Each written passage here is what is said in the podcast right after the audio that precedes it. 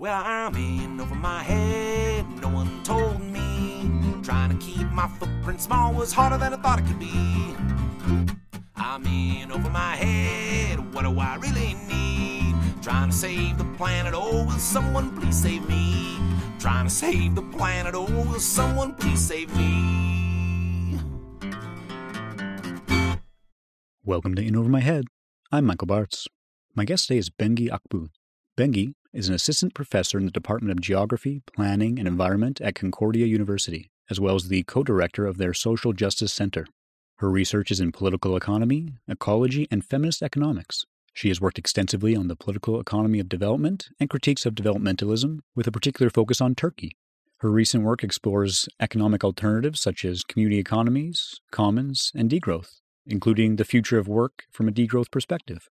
Bengi is published in the Cambridge Journal of Economics, Development and Change, Ecological Economics, Geoforum, and more. Welcome to In Over My Head, Bengi. Thank you for having me.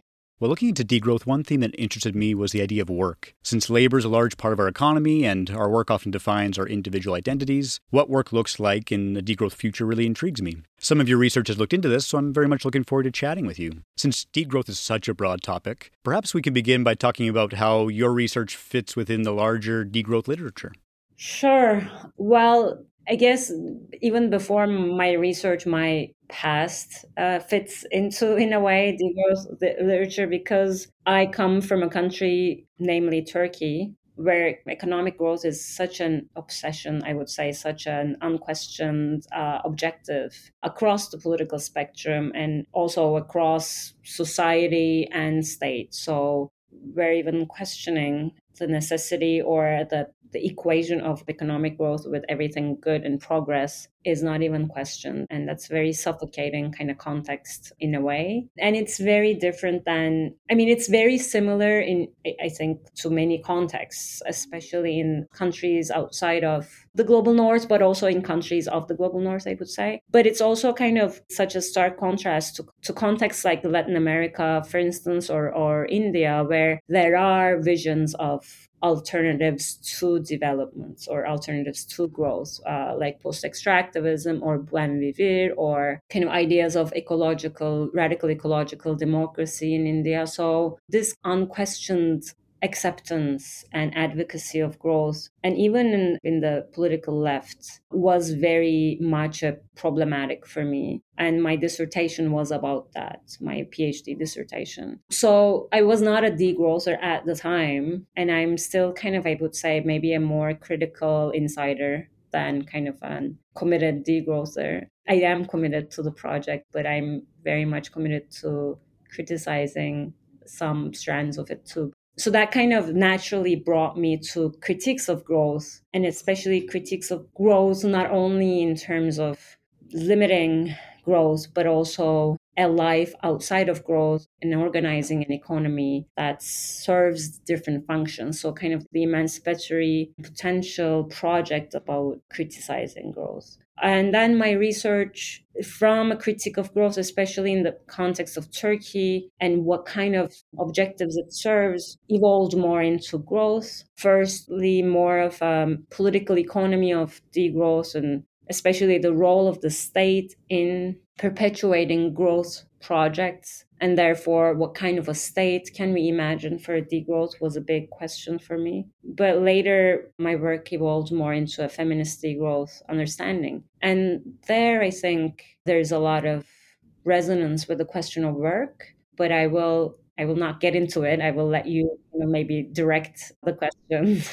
Yeah well we'll get into that later for sure I appreciate your perspective, um, especially as someone who's maybe not like a dyed in the wool degrowth person, because I definitely want to have perspectives from different experiences. So I appreciate that. You coming from Turkey, that's really interesting. I honestly, I don't know a lot about Turkey. So when you're looking at growth and the economy or even politics, you know, how does Canada differ from Turkey I think it is it is a fallacy to speak of nation states as if they are homogeneous units. Although like we do kind of represent them and they do also want to represent themselves as. Uh, so I think there is to a large extent, there's challenging to talk about Turkey as a homogeneous unit, but like I think it's more challenging even to talk about Canada as one. But I mean, in Turkey, growth and especially modernization through economic growth and progress and catching up with the West is a very, very strong theme that marks both state elites, ruling elites, but also states' relationship with the society. So I think that's what makes economic growth such a strong and unquestioned keystone in a way, which I don't think is the case. I think like the primacy of economic growth and not only symbolically, but also like very materially, because if we stop growing, if there's no economic growth in a growth economy, there's crisis. So our subsistence, our survival, employment, work, welfare, all of these are very much strongly linked to growth in contemporary societies, including Canada. But I think that the very fusing of the making of the nation state and economic growth as it is in Turkey is not really the case in, in Canada, I would say. Which means, like, in order for a degrowth politics or a politics of questioning growth and like maybe a politics of discussing collectively as a society what our economies should be serving rather than growth, for instance, that in a country like Canada would maybe require something a bit simpler because in a context like Turkey, that conversation automatically becomes a conversation about the identity of the nation state. If we're not going to grow, it's very much fused with these other ideas. So it's a very much a political project as much as an economic one. So I think as a conclusion, it means that economic growth is not an is only an economic issue or an economic question and it's always articulated with these other projects social and political projects. So if we are trying to get uh, loosen the grip that economic growth has on us it's always contextual. We always have to look at what is the situation in that context and how it is articulated. So i think it is um it's a little more complicated than a blueprint so Absolutely. Yeah, no, it always is very complicated. And I, I, think in, in the little bit of reading I've done about degrowth, at least, it seems like there's lots of grassroots movements that are, are pushing that. And I wonder if maybe in a nation state like Turkey, would you say that that would be more difficult to achieve? Maybe not with the same vocabulary or terminology, but there's definitely a questioning of growth at the grassroots level. So the last two decades of Turkey's economic regime has been based on two sectors in particular, energy and construction, which are both very destructive and depend fundamentally on appropriation of space and ecosystems. So there's been an equal eruption of and proliferation of, of local resistances against such projects. And although if you go and ask them, like, are you against growth? They will say, of course not. But I think that in, in terms of their own vocabularies and languages, they are saying no to growth and they are reclaiming a sense of sufficiency. They are reclaiming a sense of defense of livelihoods and living spaces. They are rejecting unnecessary big infrastructure, unnecessary energy projects. So I think in its own colors and flavors and language, there is a degrowth tendency but like beyond that maybe like autonomous dispersed local resistances there are definitely platforms that these movements or resistances get together. That question growth but also the kurdish freedom movement vision of a democratic economy is explicit about a rejection of growth and profitability and accumulation at the expense of nature and lives so uh, there's at least one organized but still grassroots movement who has an explicit vision of an alternative economy that is very close in terms of principles and values that it bases itself to degrowth. Okay, that's really interesting. And I guess looking at degrowth and, and those grassroots movements, like it seems like the focus is less on like not growing, but it's more about making our lives better. How do we make things more equitable? Because, you know, it's not just growth for the sake of growth or to maximize profit for certain individuals or industries. You know, it's very much about equality. And so that kind of brings me into my idea about work. And, and you talked a little bit about the different groups that are involved with the degrowth movement. And one of them is the, the feminist movement as well. So, yeah, maybe let's talk a bit about work specifically and paid work versus unpaid work and maybe the gender dynamics there. One of the contributions or ongoing struggles of feminist thinking and politics has been this field that is often called by feminists as social reproduction. And we can expand it to say social and ecological reproduction. So the work of not only unpaid work of not only predominantly women, but also the unpaid work of nature. Other feminists have called it life reproducing or life producing work. So all kinds of labor that is often unpaid that reproduces the conditions of production. So both reproduces laborers, labor power, so giving birth and taking care of humans, but also the reproduction of the sustenance of these humans so the reproduction of ecological conditions of our of our lives and basically the fulfillment of needs so this field of work has always often been, I mean, almost always is unpaid, and its cheapening is basically what underlies. So the fact that it's been unpaid underlies the growth economy. So you don't have to pay for childcare, you don't have to pay for healthcare. It's being done in households, in communities, out of love, and often very gendered, but also very racialized, especially with immigrant care labor, especially in countries of the global north, and how much of the care work they do, I think it's very clear how racialized it is. And it's not only care labor, we see it in different facets of social reproduction. So for uh, for degrowth, this kind of labor, this unpaid labor, is important in a number of senses. First, it feeds into a critique of growth, as I said. So the idea that growth is good, or it's like it's good for everyone, or it's like that capitalism or capitalist growth brought emancipation and, and increased material conditions of living for all of us. That story becomes a little more complicated when you take into account that it's only been possible at the expense of or the, by the unpaid labor, so the extraction of unpaid labor from certain people and certain natures, so the cheapened natures of other places. So then the story becomes one of okay, who grew at the expense of whom? So that's why it's important. Secondly, a lot of feminists have theorized that form of labor, for instance, with the terms care ethic or an ethic of care or caring labor, as a field that is I'm not sure if I agree with a lot of this. I, I will come to it, but it's marked or it's governed by different kind of values and principles than paid work or market production. So it's more likely to be caring and loving, and it's more likely to have more communitarian, more other regarding ethics could emerge from this kind of labor. It's more meaningful for the person who's doing this kind of labor too and it's more socially value adding than i don't know production of some kind of commodity. Um, so this field is like often thought of as as something that is an antithetical to paid work or paid production under capitalism. So that kind of production that kind of care based relationships is what we need to have or what we are foreseeing or dreaming of having in a degrowth society or a degrowth future. So withdrawing from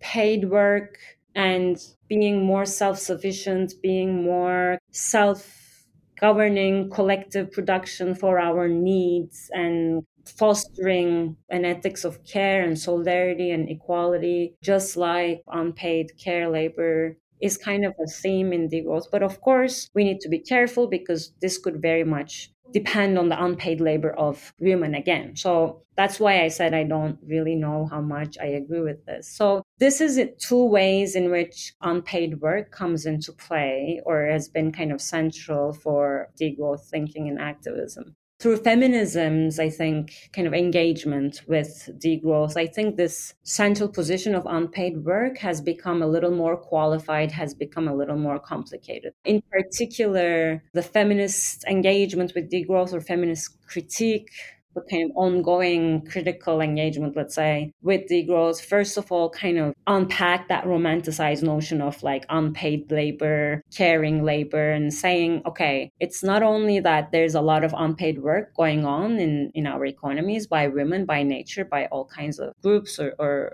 human and non human workers, but the point is not that. The point is that this is also highly unequally distributed. It's not only the recognition that there's unpaid labor that we should be doing, we should be thinking and discussing how to distribute and how to organize this work. So the feminist point was not that, oh, there's unpaid labor. The feminist point was that it's unpaid labor and it's gendered and racialized. So let's start discussing how to organize unpaid labor in a degrowth society in ways that are more egalitarian, more democratic, and not as unequal. So I think the discussion is now coming to that. So the feminist engagement, I think, like to tie back to the question of work, it engages with the question of work in, in a kind of a layered manner. First, it's a redefinition of what is work. So broadening the idea of work. It's not only paid work, but it's also all kinds of unpaid forms of life sustaining work. But secondly, and more importantly, a discussion about how that work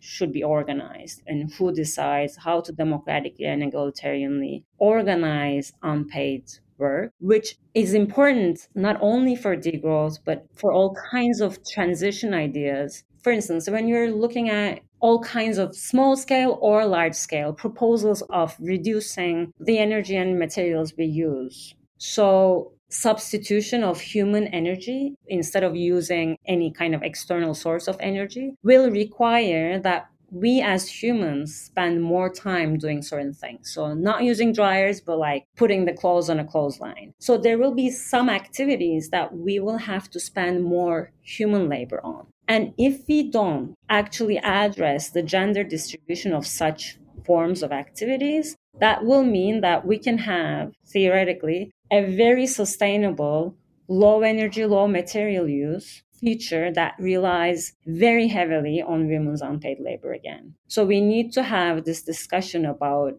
and we need to not only discuss, we need to have a vision about how to distribute and how to organize unpaid labor in the future.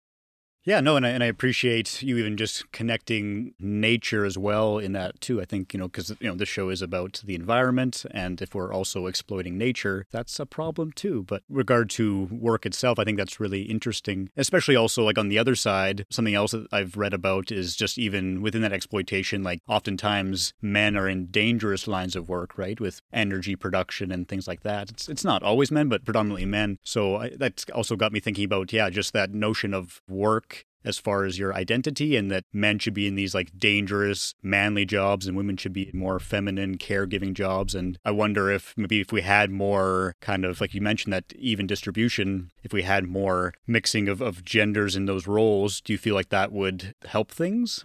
Well i mean okay you're right. I think it is a part of gender socialization or gendering the kind of of course, like dangerous or more manly jobs versus like the more feminine. So, I mean, one thing, I guess, like to maybe a, a little further complicate that is feminized jobs like being a healthcare professional or, or in education, you are, especially because of your gender identity, you are also under risk of other kinds of dangers like sexual harassment, sexual assault, or other kinds of physical abuse. Secondly, all these kind of manly jobs, especially in extractive industries, often come with the sidekick of violence against women in sites that these jobs are. So, man camps in mining sites, for instance. So, I think the harm that these, and, and again, many of these dangerous jobs happen to be not only dangerous to the workers, but also dangerous and very destructive to nature. So, that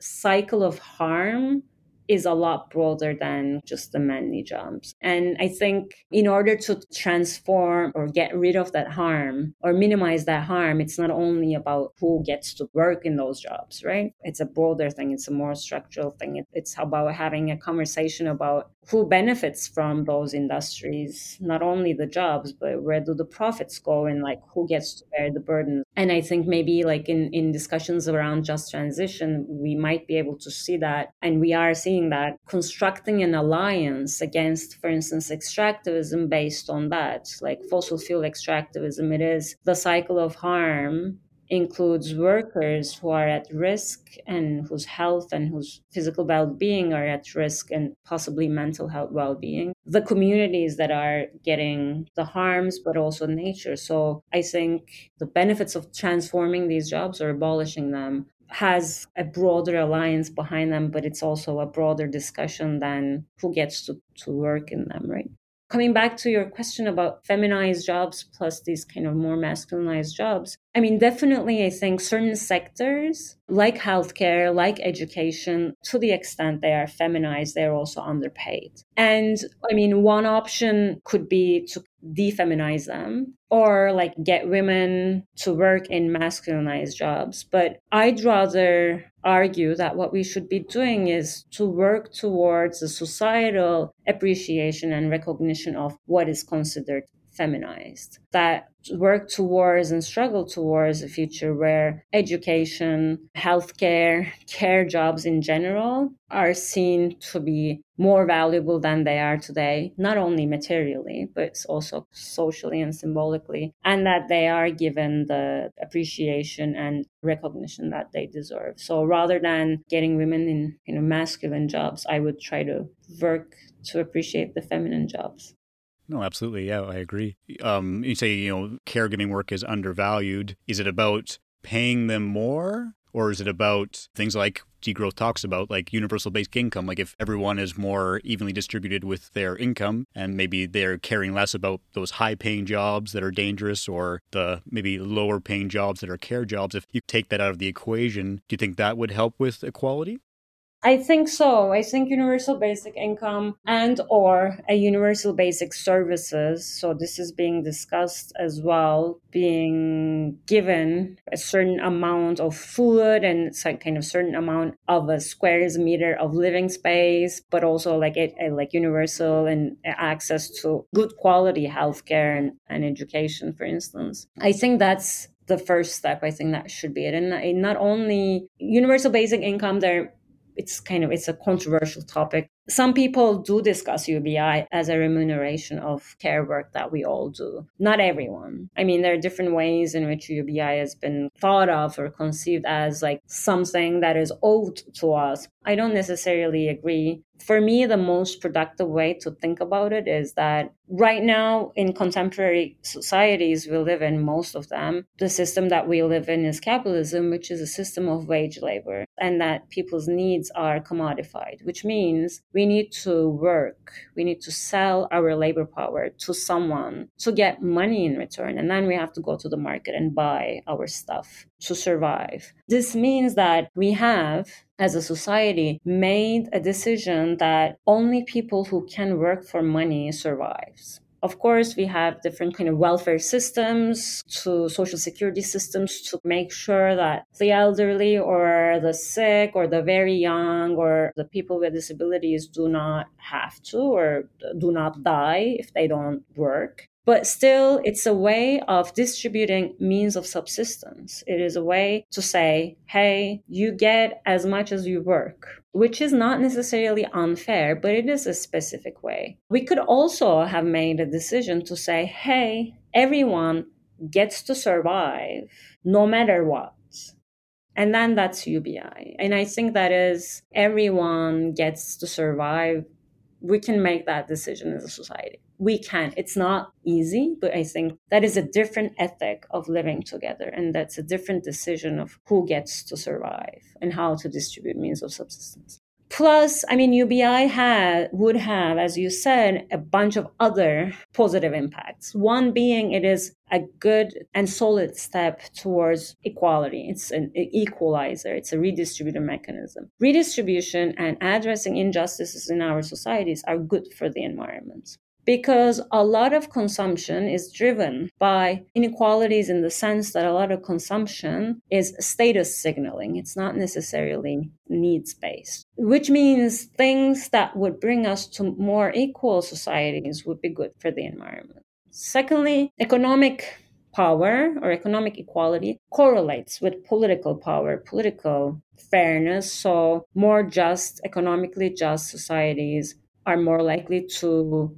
function at some point more democratically so it's it's a step it's a precondition of democratizing economic decision making thirdly uh, universal basic income will increase the capacity of especially the most precarious parts of the labor force to resist the most exploitative, most risky, most maybe manly jobs. So it will increase the bargaining power of laborers. I mean, we've seen kind of a small, maybe rehearsal of that in the post COVID relief packages and how in the US, certain states were under a lot of pressure from businesses because the workers that they used to pay very, very meager wages and exploit for 18 hours a day were not going back because COVID relief packages were paying them better. So it would have this kind of impact. Plus, when we think of UBI, in conjunction, for instance, proposals like work sharing or work time reduction. Work time reduction is becoming a lot more popular, four day weeks, work weeks, or shorter working days.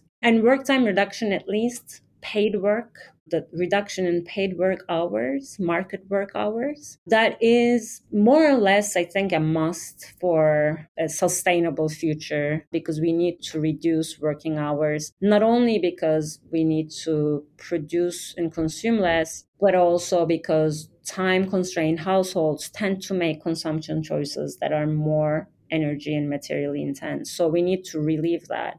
And how do we do that more equitably so that we don't put the burden of less work on the already kind of poor or underemployed or precariously employed, we more equitably share the existing paid hours. And then together with UBI, that could be a viable strategy, right? And um, then people can discover ways of fulfilling their own needs in more collective and self organized manners produce their own food, take care of their own kids in a more collective and gender egalitarian manner, do communal kitchens, and then survive well together without the need to grow. Yeah, and I think that kind of goes to the idea of just work as identity. And as you mentioned, like in a labor economy, just the simple question of why do we work? There are many people generally who do jobs that they don't really want to do or don't really resonate with them just because they need to pay bills. And that's just the reality. So when people are doing a job because they need to pay bills and they hate their job or it's or it's in an extractive industry or something that just doesn't feed their soul. To me that just seems like such a a waste because there are so many people who are suffering like we've talked about with inequality, but then there are people who are making billions of dollars, the shareholders and stuff. So I, I see a real problem with that, right? When everyone is or a lot of people are suffering and then there are the, the very, very rich who are doing very well. And it seems like degrowth as as with some of these other movements really embraces uh, a different mindset and a different attitude towards that, right?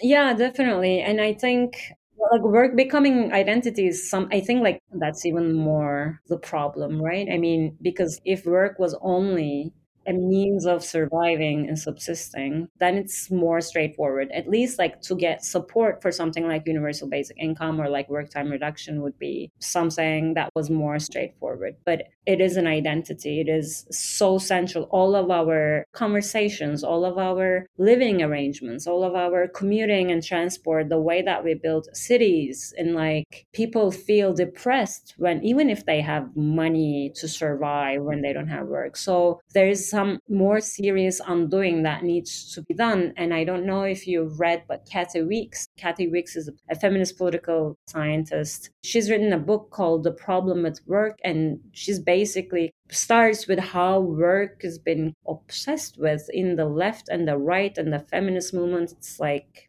even women's emancipation is often in especially these strands of feminism is like getting women to to go out and do market work. That's a measure of women's emancipation. And she kind of she engages with like these proposals of refusal offer and through UBI and that's like the first hurdle, right? I mean, if it was only a question of material needs, I think an alliance against work could have worked a lot better. But I think there, the feminist idea of, or, or the feminist unsettling of what is work is quite a strong antidote because all this debate, all this kind of obsession with work is predominantly market wage paid work. So having the feminist gesture of always annoying this question with like but what do you mean by work? But like what about this work that we do and like nature does? I think that's like a really good conversation point I think there's always a need to ask the political economy question. As my thesis supervisor, PhD supervisor Jim Boyce always said, who wins, who loses? How do the winners uh, make the losers accept the situation? And I think, like, in terms of work and in terms of the precarious, dangerous work, it's always important to ask, okay, who actually is benefiting from this activity. So, this sector, this company, this corporation. So, I mean, it is no coincidence that some jobs are very precarious and very dangerous and very risky. And I appreciate giving up and, and like living in frugality. But also, I think who needs to work less and who needs to work more, or what kind of work we need more of and what kind of work we need less of and who needs to degrow and who needs to grow are questions that we should always ask. And I think certain things, like the kinds of jobs, why do we need certain kinds of jobs and do we actually need them? Are these risky jobs actually producing things that we need as a society or adding any value to the society? Are the broader questions that we need to be asking. And I think degrowth is only is an important proposal to the extent that it can envision and it can mobilize more structural and institutional transformations that will necessarily be based and empowered by grassroots organizing, but we need to be transforming bigger structures that are growth inducing or growth dependent. So I think we need a mass movement in order to change institutions more democratically, but it won't be enough to by kind of individual acts of uh, responsibility. Yeah, it's been really interesting, Bengi. Um, this show is about empowering citizens to take action on the climate crisis. And I guess when it comes to work and degrowth, you know, we've been talking about maybe a better future. What can people do to realize that better future? Organize, organize everywhere, organize at their workplace, organize in their neighborhoods, organize wherever. I mean, I think one thing that we've lost with, I will say capitalism, but I think there are other things involved too, but the ability to self govern in terms of deciding what our needs are, in terms of how to fulfill those needs, in terms of what our economies should be serving, what our institutions should be serving. So, being involved in decisions that shape our lives, not through representative democracy, but like as self governing subjects. So, unless we take that back, there's very little that we can do, I think. So, realize our power and organize is, I think, what degrowth means for me is that it's more about politicizing certain decisions that are today thought of as kind of technical, economic, whatever we should not be involved. We have to organize and self govern. Great. This has been a very um, interesting, insightful conversation. So thanks so much for your time, Bengi. No, I thank you for inviting me. It's been great. Yes. Well, that was my conversation with Bengi. You know, the idea I'm left with is when it comes to work, I think it's about really just redefining what work is, who it benefits, and why we do it, and if there's equality or not. And I think if we can start to question those ideas and come up with solutions, then we're making progress. Well, that's all for me. I'm Michael Bartz. Here's to feeling a little less in over our heads when it comes to saving the planet. We'll see you again soon. In Over My Head was produced and hosted by Michael Bartz in partnership with Environment Lethbridge. Original music by Gabriel Thing. If you would like to get in touch, email info at inovermyheadpodcast.com. I'm trying to save the planet, oh, will someone please save me?